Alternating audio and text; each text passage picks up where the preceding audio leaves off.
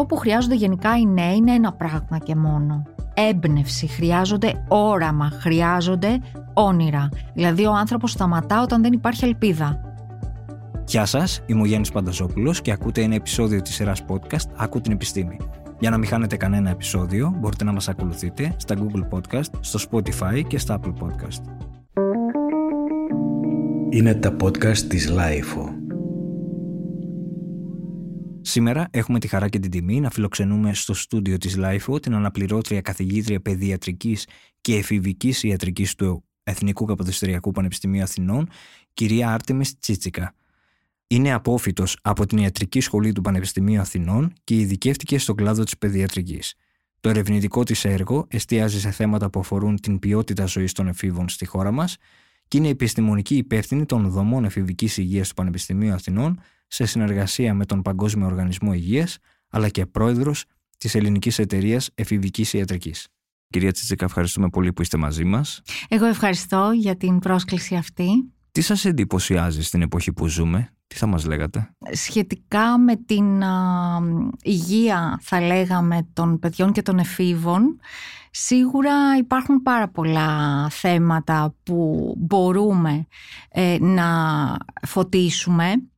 Δεδομένου ότι αυτός ο πληθυσμός, ειδικά της εφηβικής ηλικίας, είναι σχετικά υγιής πληθυσμός και πάντα εκφράζει τα θέματα και ζητήματα της κοινωνίας στην οποία αναπτύσσεται και ζει. Και θα λέγαμε ότι αυτές οι ηλικίες είναι και ηλικίες ε, που μπορούμε να παρέμβουμε και να δημιουργήσουμε τις βάσεις για να αναπτυχθούν υγιείς, ε, λειτουργικοί και ευτυχισμένοι ενήλικες που μπορεί να οδηγήσει και σε έναν κόσμο με προσωπικό όφελος για τον καθένα από εμάς, αλλά και κοινωνικό και οικονομικό στην τελική ε, για το ίδιο το κράτος. Έτσι θα λέγαμε ότι είναι ηλικίες κλειδί για την πρόληψη. Τώρα τα ζητήματα που εντυπωσιάζουν έχουν να κάνουν βασικά με τα ζητήματα που έχει να αντιμετωπίσει αυτή η νέα γενιά. Ζητήματα πολύ σοβαρά όπως, που τις κληρονομούμε ουσιαστικά όπως το θέμα της κλιματικής αλλαγής, η ρητορική του μίσους, η ακραία βία που εκφράζεται και διαδικτυακά και στο φυσικό κόσμο με πάρα πολλούς τρόπους, ε, το κομμάτι της, της, ε, των στερεότυπων ή τα θετικά, τα αρνητικά της παγκοσμιοποίησης, δηλαδή είναι μια γενιά που έχει πολλές ποιότητες που μπορούμε να τις συζητήσουμε, αλλά είναι και μια γενιά που χρειάζεται να δώσει λύσεις σε πάρα πολλά ζητήματα. Και σίγουρα χρειάζεται τη δική μας ενδυνάμωση προκειμένου να μπορέσει να δώσει το στίγμα της. Εννοείται ότι θα τα συζητήσουμε στην πορεία της συνομιλίας μας, αλλά θέλω να σταθώ σε κάτι που γράψατε πρόσφατα σε ένα άρθρο σας. Διαβάζω επιλέξει. Ορισμένοι έφηβοι προσπαθούν να προκαλέσουν στον εαυτό τους σωματικό πόνο προκειμένου να αποφύγουν την ψυχική οδύνη. Πολλές φορές το βλέπουν ως διέξοδο όταν αισθάνονται θλιμμένοι ή βιώνουν υπερβολικό άγχος ή πίεση. Θα θέλατε να μας το εξηγήσετε. Ναι, αυτό ε, όταν το βλέπουμε στους εφήβους ε, σε περιπτώσεις αυτοτραυματισμού, δηλαδή μερικές φορές προκαλούν ε, πόνο σωματικό για κάποιο αποπροσανατολισμό, ένα distraction, δηλαδή για να φύγει η προσοχή τους από το εσωτερικό στρες που βιώνουν και να μπορέσουν να είναι μια παροδική θα λέγαμε ανακούφιση σε εισαγωγικά πάντα. Αυτό λοιπόν που χρειάζεται να αντιληφθούμε ως ενήλικες ε, από όποιο μετερίζει εμείς βρισκόμαστε είτε σαν γονείς, είτε σαν λειτουργοί, είτε σαν πολίτες, ενεργοί, ε, είτε σαν εκπαιδευτικοί, από οποιοδήποτε ρόλο έχουμε σαν ενήλικες, είναι να αντιληφθούμε ότι πολλές φορές οι πρακτικές μας μπορεί ε, να δημιουργήσουν στα παιδιά και τους εφήβους επιπλέον άγχη και επίσης ότι υπάρχει μια πολύ μεγάλη μερίδα παιδιών που ζει σε πάρα πολύ δύσκολες συνθήκες. Σε συνθήκες φτώχειας, σε συνθήκες όπως οι πρόσφυγες, οι μετανάστες, έφηβοι και παιδιά και αυτά τα παιδιά ζουν καθημερινά ένα συνεχές στρες το οποίο σίγουρα είναι η απαρχή πολλών ζητημάτων υγείας γιατί η υγεία είναι σημαντικό να τη βλέπουμε ολιστικά όπως ακριβώς ανέφεραν οι αρχαίοι μόν πρόγονοι ότι το σώμα καθρεπτίζει τις δυσκολίες τις ψυχοκοινωνικές και αυτό λοιπόν που έχουμε στο μυαλό μας είναι ότι το χρόνιο στρες δημιουργεί στον οργανισμό μια χρόνια θα λέγαμε φλεγμονή που έχει σαν αποτέλεσμα την αρχή νοσημάτων όπως τα αυτοάνοσα, η καρκινογένεση στο μέλλον, δηλαδή όλα συνδέονται θέλω να πω. Και πάντα πρέπει να έχουμε στο μυαλό μας ότι πάρα πολλά παιδιά και σε συνθήκες όπως ανέφερα φτώχειας και ακραίων συνθήκων αλλά και παιδιά που ζουν σε οικογένειες που έχουν ε, κοινωνικές συνθήκες επαρκής μπορεί να βιώνουν ένα χρόνιο στρες και πρέπει πάντα να μπαίνουμε στα δικά τους παπούτσια. Απ' έξω μπορεί να φαίνονται ορισμένα ζητήματα πολύ απλά. Και μάλιστα να λέμε, μα γιατί δεν το αντιμετωπίζεις έτσι, θα ήταν πολύ πιο εύκολο. Όμως ζητήματα που για μας φαίνονται λύσεις, για αυτούς μπορεί να αποτελούν πρόβλημα ή το αντίθετο. Και έτσι όπως λέει και κορυφαία ψυχαναλήτρια που έχει φύγει η Μάρθα Χάρης, δεν μπορούμε να επανεκπαιδεύσουμε εάν εμείς οι ίδιοι δεν επανεκπαιδευτούμε. Δηλαδή χρειάζεται πάρα πολύ ενσυναίσθηση να μπαίνουμε στη θέση τους και να είμαστε καλοί ακροατές. Πάρα πολλές φορές οι ενήλικες, οι σημαντικοί ενήλικες στη ζωή των παιδιών δεν ακούν, ας πούμε υιοθετούν μια θέση αυθεντίας, λένε πάρα πολλά πρέπει, κανόνες, επιβάλλουν κάποιους κανόνες και δεν ακούνε, δεν είναι ακροατές και δεν δείχνουν με τη γλώσσα του σώματός τους ότι είναι παρόντες. Άρα ουσιαστικά πολλές φορές τα παιδιά θεωρώντας ότι είναι δεδομένο ότι δεν θα γίνουν αντιληπτά, δεν θα γίνει αντιληπτή η θέση τους, αναπτύσσουν μια επιφανειακή επικοινωνία. Μια επικοινωνία που ουσιαστικά δεν υπάρχει και έτσι αισθάνονται μόνα τους. Και μπορεί να αισθάνονται αδιέξοδα, που μπορεί να λύνονται με πολύ απλό τρόπο, γιατί σε αυτή την ηλικία θα πρέπει να λάβουμε υπόψη το αναπτυξιολογικό υπόβαθρο των παιδιών. Είναι έτσι η ανάπτυξή τους σε αυτή την ηλικία που υπάρχει προσκόλληση στον παρόντα χρόνο. Δηλαδή δεν έχουν ακόμη αναπτύξει την υποθετική αφηρημένη σκέψη, αυτό που σε εμάς που έχουμε πλήρως αναπτυχθεί νευροβιολογικά αντιλαμβανόμαστε και τις επιπτώσεις κάποιων πράξεων μας στο μέλλον, αλλά και την αλληλουχία των πράξεων και ε, ότι κάτι που μπορεί να είναι ακραίο και τραυματικό μπορεί να διαρκέσει εκείνη τη στιγμή και σιγά σιγά να κάνει fade out, να ουσιαστικά να χάσει δύναμη από τη ζωή μας. Αυτό είναι πάρα πολύ δύσκολο να το αντιληφθούν τα παιδιά αυτής της ηλικίας. Ό,τι συμβαίνει τα επηρεάζει πάρα πολύ στο τώρα. Είναι ευάλωτα μόνο σε βραχυπρόθεσμες αμοιβές, δεν μπορούν να αντιληφθούν το μέλλον και έτσι είναι πολύ σημαντικό να είμαστε παρόντες τη στιγμή εκείνοι που βιώνουν κάτι που θεωρούν πάρα πολύ σημαντικό και ότι είναι εκείνη τη στιγμή πρωταγωνιστικός στη ζωή τους. Και άλλα patterns αναπτυξιολογικά που μπορούμε να συζητήσουμε αν θέλετε, που αν θέλετε ερμηνεύουν τη συμπεριφορά τους και που δεν είναι πολύ δύσκολο να γίνουν γνωστά στους γονείς και στους εκπαιδευτικούς και σε όσους βρίσκονται κοντά στα παιδιά, ώστε να μπορούν να ανταποκρίνονται ανάλογα. Ένα από τα θέματα που μας απασχολεί ειδικά και το τελευταίο χρονικό διάστημα είναι αυτό του σχολικού εκβοβισμού. Η απορία μου είναι η εξής. Ήταν πάντα έτσι ή υπάρχουν κάποιοι παράγοντες που έχουν ενισχύσει αυτή την αυξητική τάση που βλέπουμε με αποτέλεσμα η επικαιρότητα να μονοπολεί μερικές φορές, δηλαδή με επιθετικότητα στα σχολεία, σχολικό εκβοβισμό, παιδικές αιμορίες, εφηβικές. Τι πιστεύετε ότι ισχύει τελικά; Προσπαθώντας να ερμηνεύσουμε λοιπόν αυτό το φαινόμενο, Σίγουρα κάποιας μορφής ε, βία είναι συνειφασμένη με την ανθρώπινη ύπαρξη, τον ανταγωνισμό, το ότι προσπαθούμε να επικρατήσουμε ε, και έχει να κάνει με όλες τις εποχές, με άλλοτε άλλη έκφραση.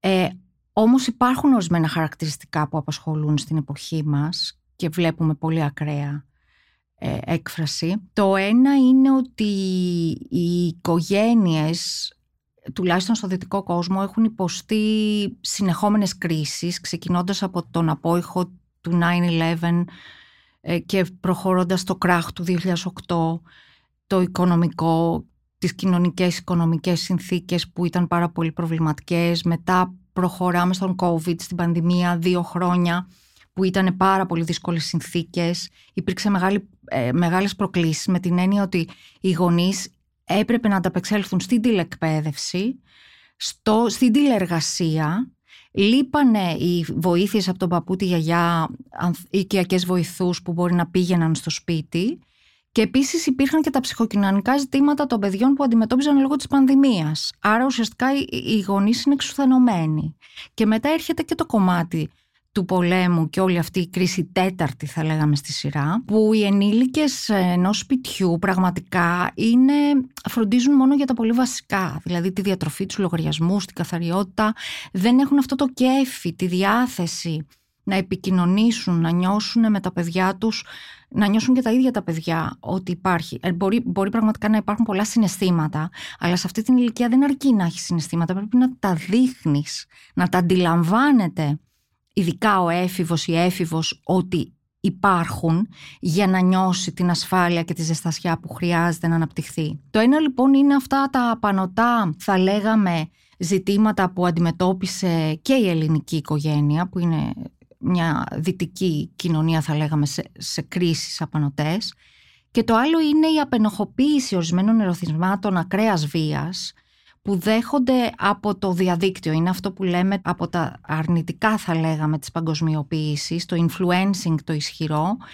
ε, δηλαδή με την έννοια ότι μπορεί ορισμένα ερεθίσματα να είναι εντελώς ακατάλληλα να έρχονται σε μια ηλικία που δεν είναι καθόλου έτοιμα, δεν έχουν φίλτρο καθόλου αναπτύξει τα παιδιά για να μπορούν να διαχειριστούν τέτοια ερεθίσματα και την πρώτη φορά που βλέπουν κάτι τόσο ακραίο μπορεί όντως να, να σοκάρονται. Τη δεύτερη λιγότερο. Την τρίτη ακόμη λιγότερο. Την τέταρτη καθόλου. Την πέμπτη θα πούνε μπα είναι έτσι τα πράγματα. Την έκτη θα πούνε και εγώ θα το κάνω αυτό.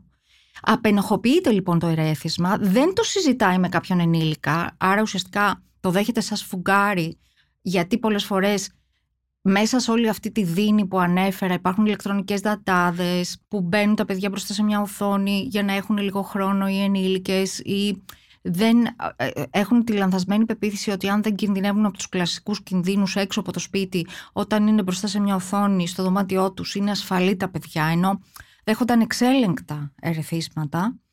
Και ε, πολλές φορές λοιπόν αυτό τα, τα οθεί σε συμπεριφορές που μπορεί να μην είχαν ποτέ σκεφτεί ότι υπάρχουν και τους κάνει γνωστά πράγματα τα οποία μπορεί να είναι ακραία και να μην μπορούν να τα, να τα διαχειριστούν σαν πληροφορία. Και βέβαια έρχονται σε επαφή με, με, και με ακραίο περιεχόμενο. Τώρα έχω στο μυαλό μου έναν έφηβο που είχε επισκεπτεί την αγαπημένη του ιστοσελίδα για να ενημερωθεί και έκανε pop-up ένα περιεχόμενο παιδοφιλικό που τον σόκαρε τόσο πολύ που δεν μπορούσε να λειτουργήσει, να πάει στο σχολείο του. Είχε φιάλτες με το, με το υλικό αυτό και πρωταγωνιστές της οικογένειάς του ε, στο, στο όνειρό του.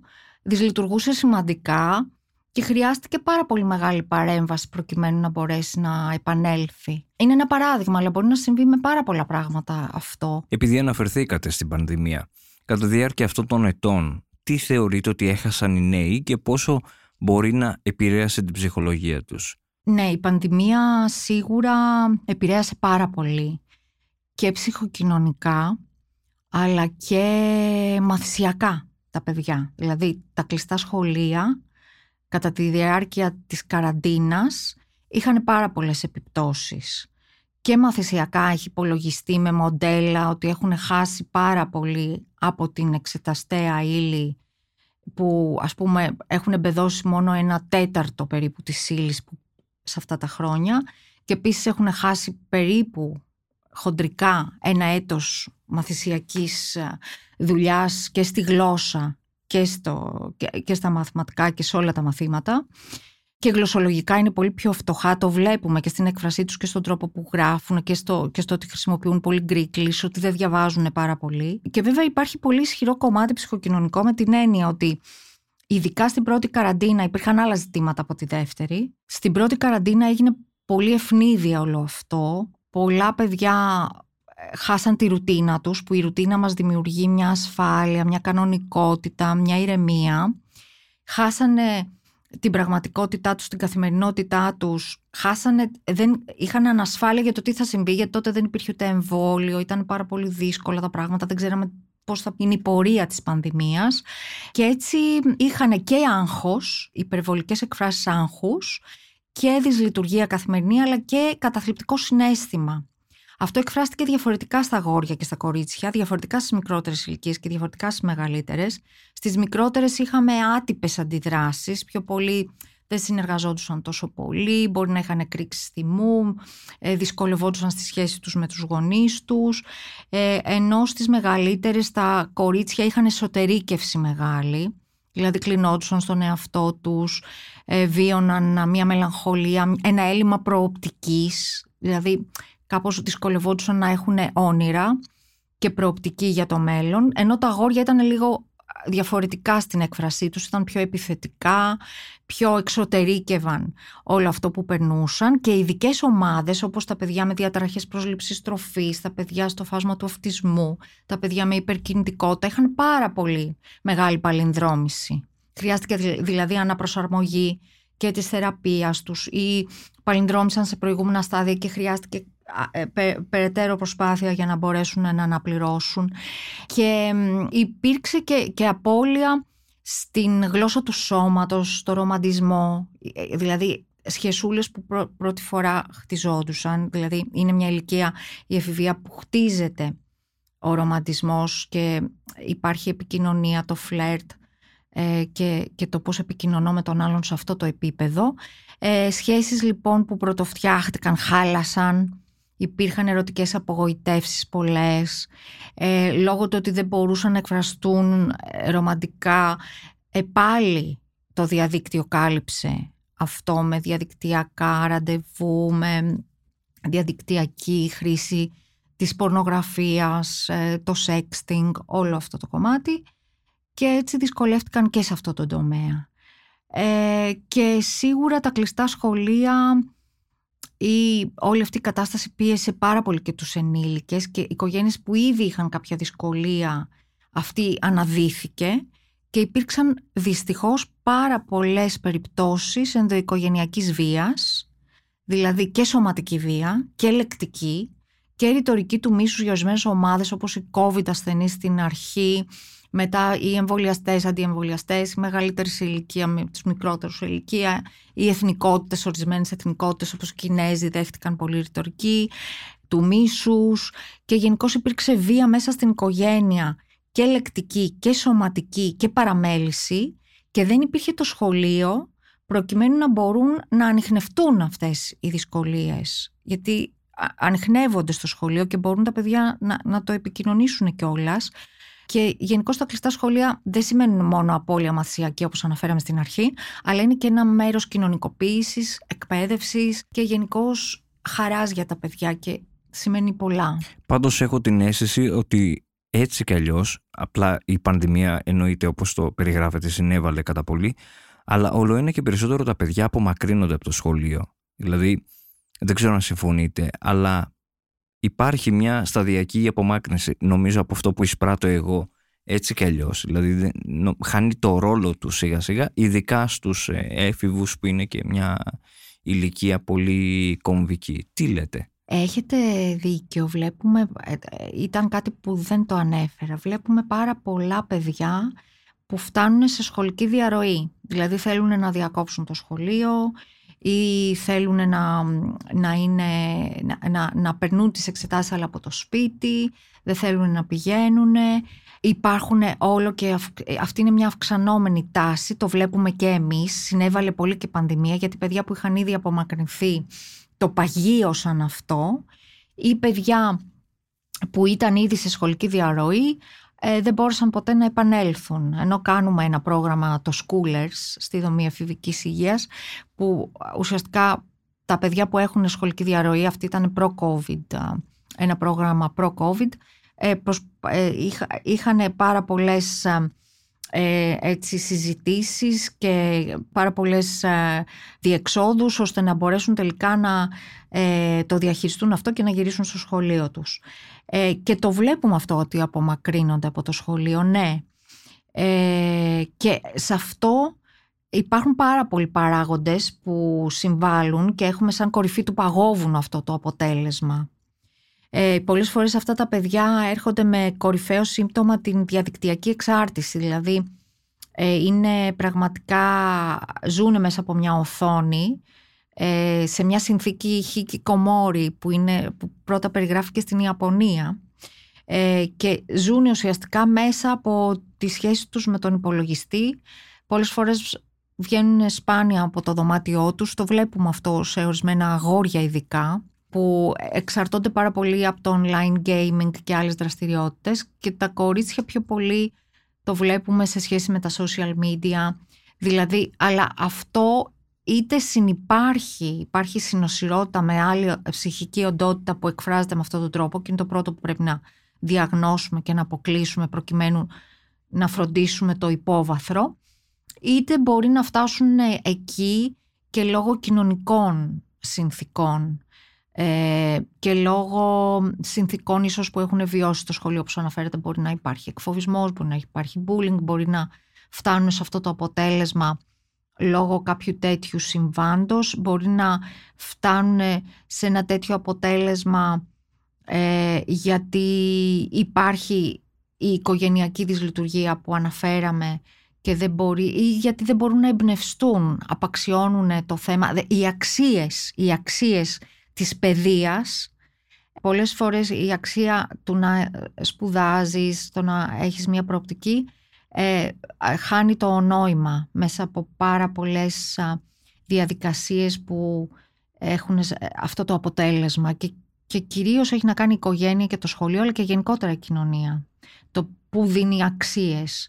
Δηλαδή δίνει πάρα πολύ αξία στο εύκολο κέρδος, στο μεγάλο κέρδος, στην εμφάνιση, δηλαδή υπάρχουν τέτοια πρότυπα που προβάλλονται στα παιδιά και πολλές φορές χάνουν την αξία τους οι βασικές έτσι, αξίες ζωής. Αυτό που είναι πολύ σημαντικό που, που λέτε, πόσο επηρεάζει την ψυχοσύνθεση ενός νέου σήμερα; Δηλαδή, πώς θα μας... έχετε μεγάλη εμπειρία σε αυτό το κομμάτι; Τι είναι αυτό δηλαδή που ένα παιδί προχωρώντας, βλέποντας ε, π.χ. στο Instagram, στο TikTok, ε, την εικόνα να κυριαρχεί, όπως πολύ εύστοχα είπατε, ζει μέσα από τον υπολογιστή του, πώς μπορεί να επηρεάσει την ψυχοσύνθεση; Και σας ρωτάω, και κλείνω με αυτό, με την έννοια ποια είναι η δική σας γνώμη σήμερα για τους έφηβους, ειδικά για τους νέους, δηλαδή μπορούν να μπουν σε διαδικασία να διεκδικήσουν ή θεωρείτε ότι εφησυχάζουν; Μέσω όλων αυτών που περιγράφεται. Γενικά πιστεύω πολύ στους νέους, ειδικά στη γενιά Z,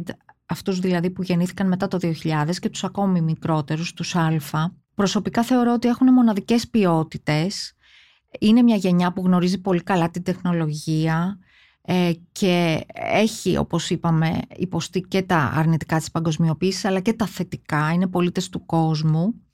Είναι παιδιά τα οποία είναι πρακτικά, δηλαδή ε, εκτιμούν την εργασία και την ανάλογη αμοιβή. Είναι παιδιά που έχουν στόχους ε, σε αντίθεση πολλές φορές με τους προηγούμενους, τους millennials, οι οποίοι είχαν παγιδευτεί σε ένα μοτίβο παιδιών που, που σαν ενήλικες είχαν ακόμη το ρόλο παιδιού. Ζούσαν με τους γονείς τους, πραγματικά σπούδαζαν για πάρα πολλά χρόνια, το οποίο είναι βέβαια θετικό, όμως δεν φτάναν στον, στην ανεξερτοποίηση πολύ εύκολα και αυτό το βλέπουμε και από τα ποσοστά needs που είναι non in education, non in employment, non in training young adults δηλαδή όχι σε εργασία, όχι σε εκπαίδευση, στην Ελλάδα που είναι πολύ υψηλό το ποσοστό της προηγούμενης γενιάς.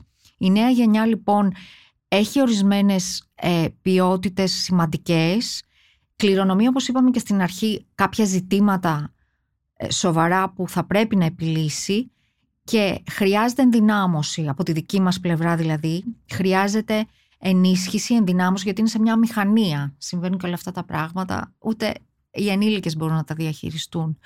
Ε, οπότε χρειάζεται μια ενδυνάμωση και μια κατεύθυνση. Αυτό που χρειάζονται γενικά οι νέοι είναι ένα πράγμα και μόνο. Είναι πολύ ανθεκτικοί, όπως όλα τα, όλοι οι άνθρωποι.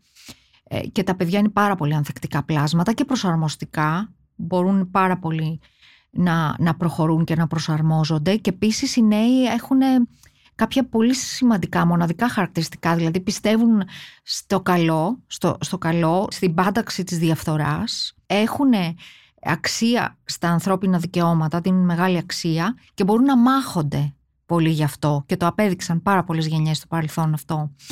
Άρα χρειάζεται να τους ενισχύσουμε έχοντας αυτά τα ιδανικά να τα προχωρήσουν ακόμη ε, περισσότερο και όπως ε, έλεγα χρειάζονται μόνο ένα πράγμα, είναι ανθεκτικοί, είναι προσαρμοστικοί, χρειάζονται έμπνευση, χρειάζονται όραμα, χρειάζονται όνειρα. Δηλαδή ο άνθρωπος σταματά όταν δεν υπάρχει ελπίδα. Μόνο όταν πάψει αυτό σταματά. Άρα η νέα γενιά χρειάζεται ένα όραμα, και όταν αυτό πραγματικά γίνει ξεκάθαρο, τότε κινητοποιούνται και οδεύουν προς αυτό με όλες τους τις δυνάμεις. Άρα ως ενήλικες, από οποιοδήποτε μετερίζει και αν υπηρετούμε, χρειάζεται να δώσουμε στη νέα γενιά αυτό το όραμα. Αυτή είναι η άποψή μου και το βλέπω στην πράξη. Δηλαδή όταν, όταν παιδιά τα οποία χωρίς υπερβολή έρχονται χωρίς καμία κινητοποίηση καμένα σε εισαγωγικά και αποκτούν ελπίδα, όραμα, στόχο, κινητοποιούνται αμέσως και ανθίζουν σε πολύ λίγο χρονικό διάστημα. Αυτό είναι η λύση. Δεν διαφωνώ. Το μόνο που θέλω να σημειώσω είναι σε συνδυασμό με αυτό που είπαμε, πώς μπορεί ένας έφηβος σήμερα, ζώντας μέσα από τον υπολογιστή του, να ανακαλύψει αυτό το όραμα και να λάβει, να, να γνωρίσει την έμπνευση. Πώς μπορεί να γίνει αυτό; Και, ε, και θα μας ακούσουν και γονείς, γι' αυτό το λέω. Αυτό είναι μια πάρα πολύ σημαντική ερώτηση. Ε, πρώτα πρώτα, η, και τη ρωτάνε πάρα πολύ συχνά οι γονείς αυτό. Ε, το βασικό βέβαια είναι να μπουν οι βάσεις από μικρές ηλικίες, ώστε να φτάσουμε στην εφηβεία με μια πρίκα που είναι ομολογουμένως μια πιο δύσκολη ηλικία με την έννοια της σχέσης γονιού-παιδιού. Αυτό ισχύει από αρχαιοτά των ετών. Υπάρχουν αναφορές στον Ηρόδοτο, τον Πλάτωνα, τον Ισίωδο που αναφέρει χαρακτηριστικά εφήβων που θα μπορούσαν πάρα πολύ ωραία να ισχύουν και σήμερα. Πάντα ίσχυε αυτή η δύσκολη ε, η πρόκληση για το περιβάλλον γιατί συμβαίνει φυσιολογικά προκειμένου να κατακτηθεί η αυτονομία. Άρα ουσιαστικά οι βάσεις μπαίνουν σε μικρότερη ηλικία, αλλά και πάλι αν δεν έχουν μπει ποτέ δεν είναι αργά να κάνεις ε, πράγματα και να διορθώσεις πράγματα. Από μικρή λοιπόν ηλικία θα έλεγα ότι υπάρχουν πέντε χρυσοί κανόνες που μπορούμε να εφαρμόζουμε για να έχουμε πολύ καλό αποτέλεσμα ε, το, σε σχέση με, την, με, με τη διαπαιδαγώγηση των παιδιών μας. Το πρώτο λοιπόν είναι να, αυτό που, λέγα, που είπαμε πολλές φορές σήμερα, δηλαδή όχι μόνο να έχουμε συναισθήματα για αυτά, αλλά να τους το δείχνουμε, δηλαδή να υπάρχει συναισθηματική κάλυψη, ασφάλεια, αυτή η άνεφορον αγάπη που παίρνουμε μόνο από τους γονείς μας, αυτό που λέμε εγώ είμαι εδώ, no matter what, ό,τι και να γίνει, είμαι εδώ για σένα. Και αυτό λοιπόν είναι σημαντικό να το αισθάνεται ο έφηβος ή έφηβος, το παιδί, γιατί μόνο μέσα από αυτό, από αυτή τη συνθήκη μπορούμε να εφαρμόσουμε όρια. Τα όρια, χωρίς αυτή την πρώτη συνθήκη, ε, είναι τιμωρητικά, απαγορευτικά, δημιουργούν αντιδράσεις, δεν γίνονται ανεκτά. Ενώ αν υπάρχει αυτή η πρώτη συνθήκη, τα όρια μπορεί να σημαίνουν ενδιαφέρον, αγάπη, ε, μπορεί να σημαίνουν κατεύθυνση και είναι πολύ πιο εύκολο να γίνουν αποδεκτά. Επίσης τα όρια σημαίνουν κόπο. Είναι πολύ δύσκολο να μπουν από ενοχικούς γονείς. Γι' αυτό και όλοι οι γονείς έχουμε πάρα πολλούς λόγους, ίσως να είμαστε ενοχικοί, αλλά θα πρέπει να το δουλέψουμε αυτό. Το βλέπουμε ότι δυσκολεύονται πάρα πολλοί γονείς που είναι σε διάσταση, που δουλεύουν πάρα πολύ, που λείπουν πολύ και λένε, ας πούμε, εντάξει δεν μπορώ να προσφέρω αυτό στο παιδί μου αλλά θα το αφήσω να... Αυτό είναι λάθος, δηλαδή όλοι οι γονείς πρέπει να απεμπλακούμε από την ενοχικότητα, δηλαδή να κάνουμε το καλύτερο δυνατό σε όλες μας τις εκφράσεις της καθημερινότητος, ώστε να μπορούμε να εφαρμόσουμε τα όρια όταν χρειάζεται. Και σίγουρα το γονεϊκό ζευγάρι ή υπάρχουν και μονογονεϊκές οικογένειες, διάφορα, μοσαϊκά οικογένειες, υπάρχουν οικογένειες διαφόρων ειδών, αλλά όταν υπάρχουν δύο κηδεμόνες, ε, τότε είναι πολύ σημαντικό να είναι ενωμένοι, ανεξάρτητα από το πώς βιώνουν τη σχέση τους, ώστε να μην τριγωνοποιούν, γιατί πολλές φορές όταν βρίσκουν εγκάπη είναι χειριστικά τα παιδιά, όπως όλοι οι άνθρωποι, είναι χειριστικοί. Δηλαδή προσπαθούν προς το προσωρινό όφελός τους, να εκμεταλλευτούν μια κατάσταση. Και έτσι μπορεί να κάνουν κόμμα με τον έναν κηδεμόνα απέναντι στον άλλον, εις βάρος τους στην τελική, στο, στο long day.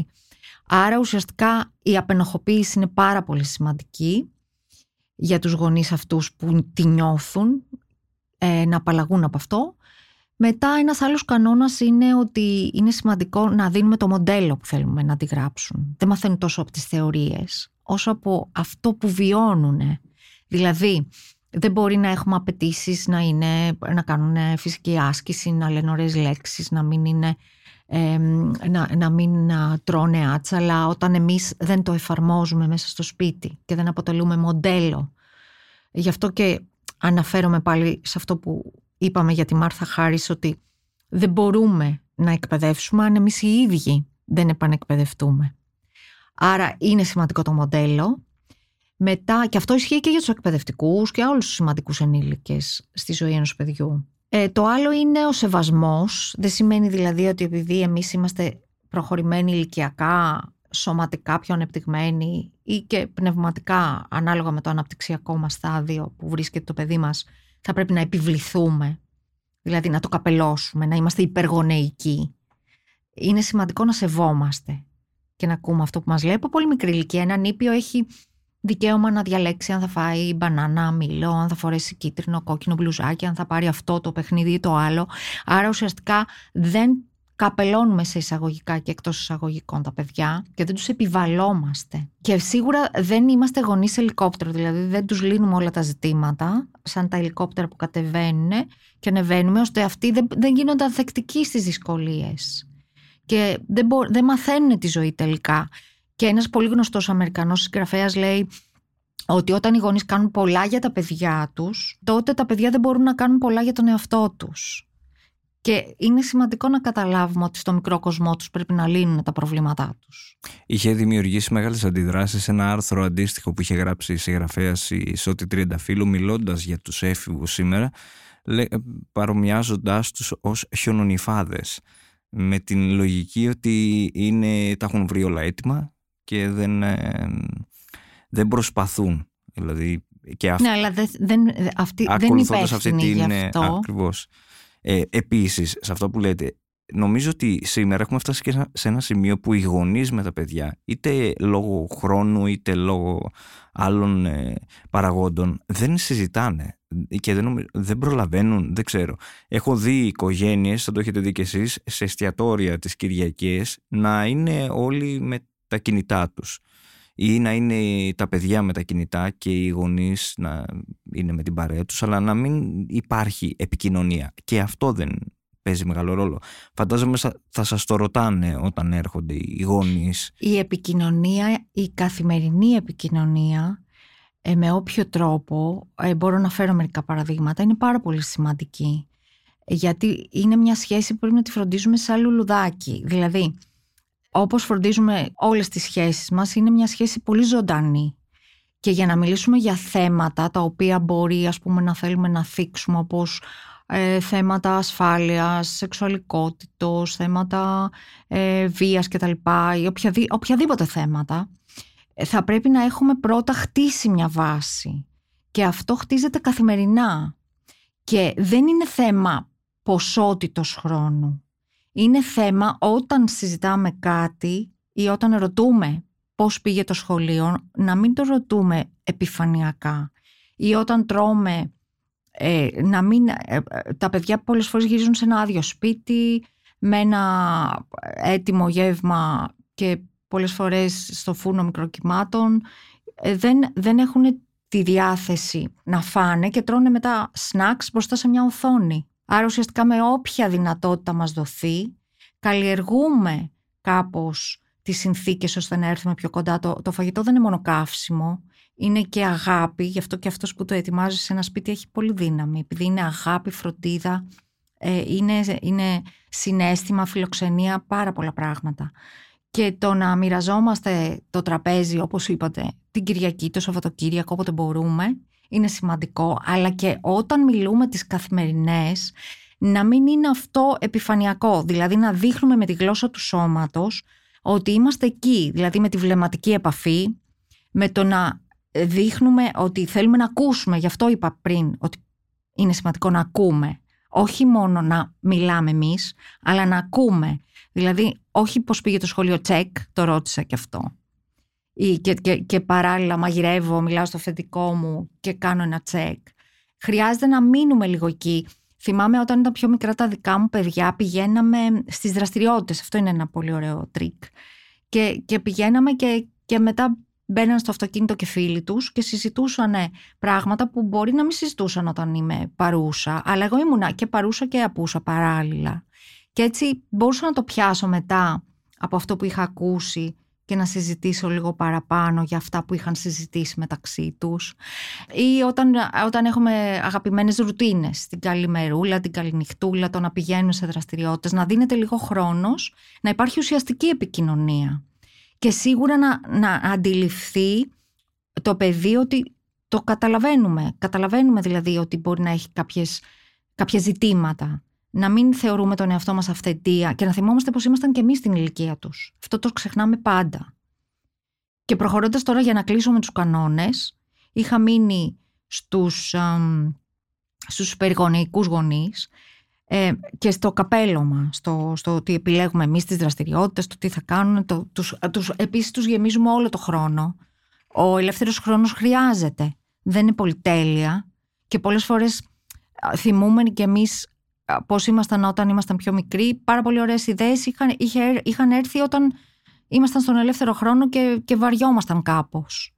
Εδώ υπάρχει μια υπερ, υπερπληροφόρηση, δηλαδή αυτό που λέμε infobesity, από το information και obesity, δηλαδή μια πάρα πολύ μεγάλη πληροφόρηση, θόρυβος συνέχεια και έτσι δεν μπορούν τα παιδιά να, να ηρεμήσουν και να, και να δημιουργήσουν.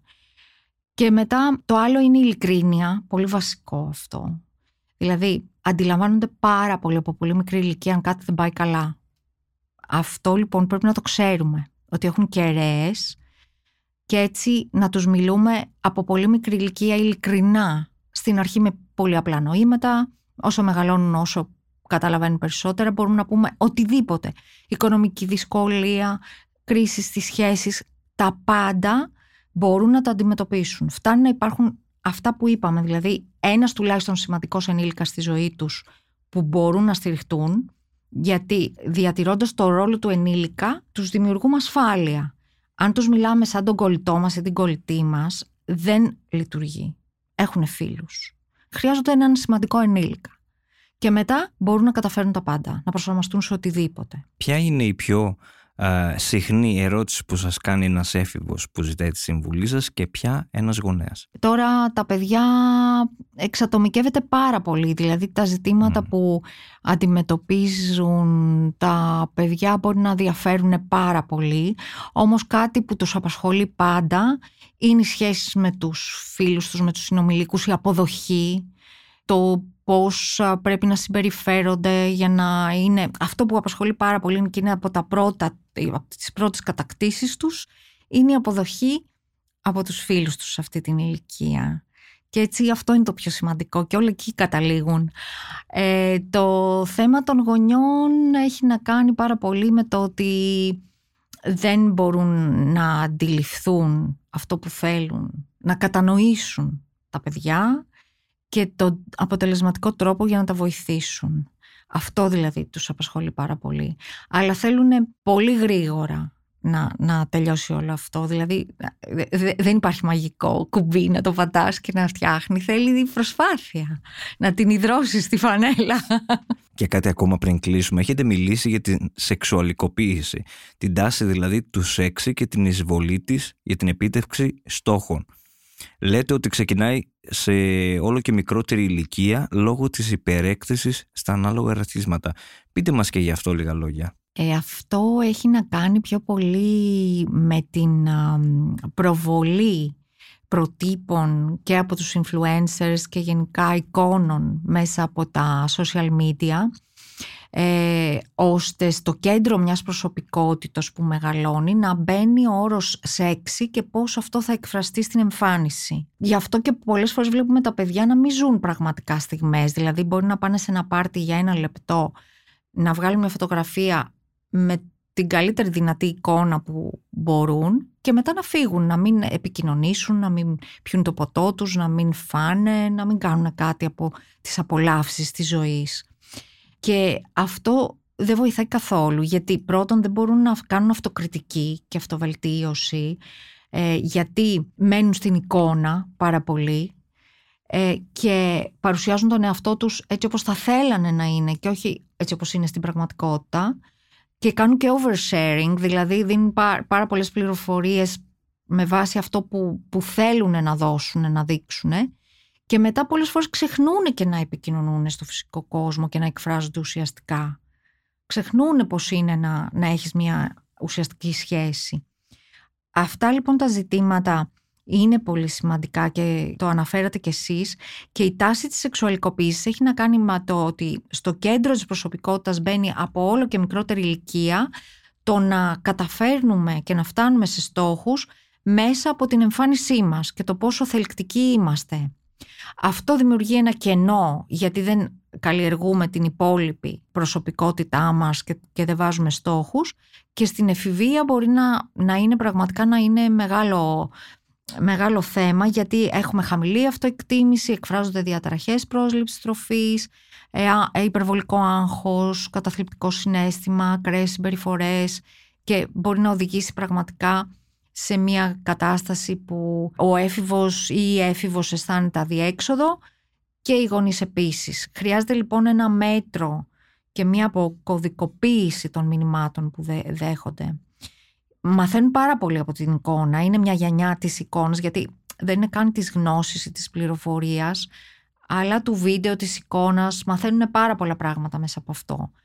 Και εκεί κάπου πρέπει να μπει ένα, ένα μέτρο με την έννοια ότι χρειάζονται και οι πιο παραδοσιακοί τρόποι εκπαίδευσης ε, και εκεί είναι το στίχημα στο σχολείο και στην οικογένεια το πώς μπορούν αυτό να το, να το συνδυάσουν και να το συμπεριλάβουν. Κλείνουμε. Τι θεωρείτε σημαντικό στη ζωή, τι θα μας λέγατε; Δύο πράγματα. Το να είσαι δημιουργικός, δηλαδή να έχεις επιλέξει κάτι που σε εκφράζει να κάνεις κάθε μέρα, ώστε να μην καταλαβαίνεις πώς περνάει ο χρόνος και να είσαι δημιουργικός σε αυτό που ζεις καθημερινά. Ας πούμε να, να ζεις το χόμπι σου κάθε μέρα. Δηλαδή να, να επιλέξεις κάτι που σε εκφράζει και το δεύτερο νομίζω είναι να προσφέρεις στο κοινό καλό, να προσφέρεις.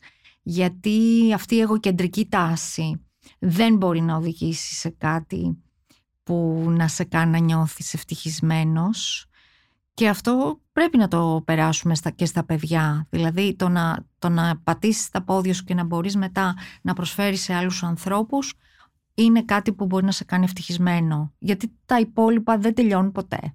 Πάντα υπάρχει κάποιος που είναι με περισσότερα χρήματα, με περισσότερα πράγματα, με περισσότερα... Δεν, δεν τελειώνει αυτό. Σε ένα νέο που θα μας ακούσει, τι θα του λέγατε ως μια συμβουλή; Η Αυτά τα δύο πράγματα, δηλαδή να, να επιλέξει, να είναι κοντά στον εαυτό του, στον πυρήνα του. Δηλαδή, σε αυτό που είναι πραγματικά αφού το ανακαλύψει, γιατί για, για να το ανακαλύψεις θέλει κόπο και η εφηβεία είναι για αυτό το πράγμα, να ανακαλύψεις τον εαυτό σου. Και ίσως είναι και η μόνη περίοδος που, ε, ε, που επιτρέπεται να είμαστε κάπως εγωκεντρικοί και να ανακαλύψουμε τον εαυτό μας. Άρα το πρώτο είναι να έρθει κοντά στον πυρήνα του, σε αυτό που είναι πραγματικά στην ταυτότητά του και να την υποστηρίξει, ανεξάρτητα από το τι λέει το περιβάλλον του.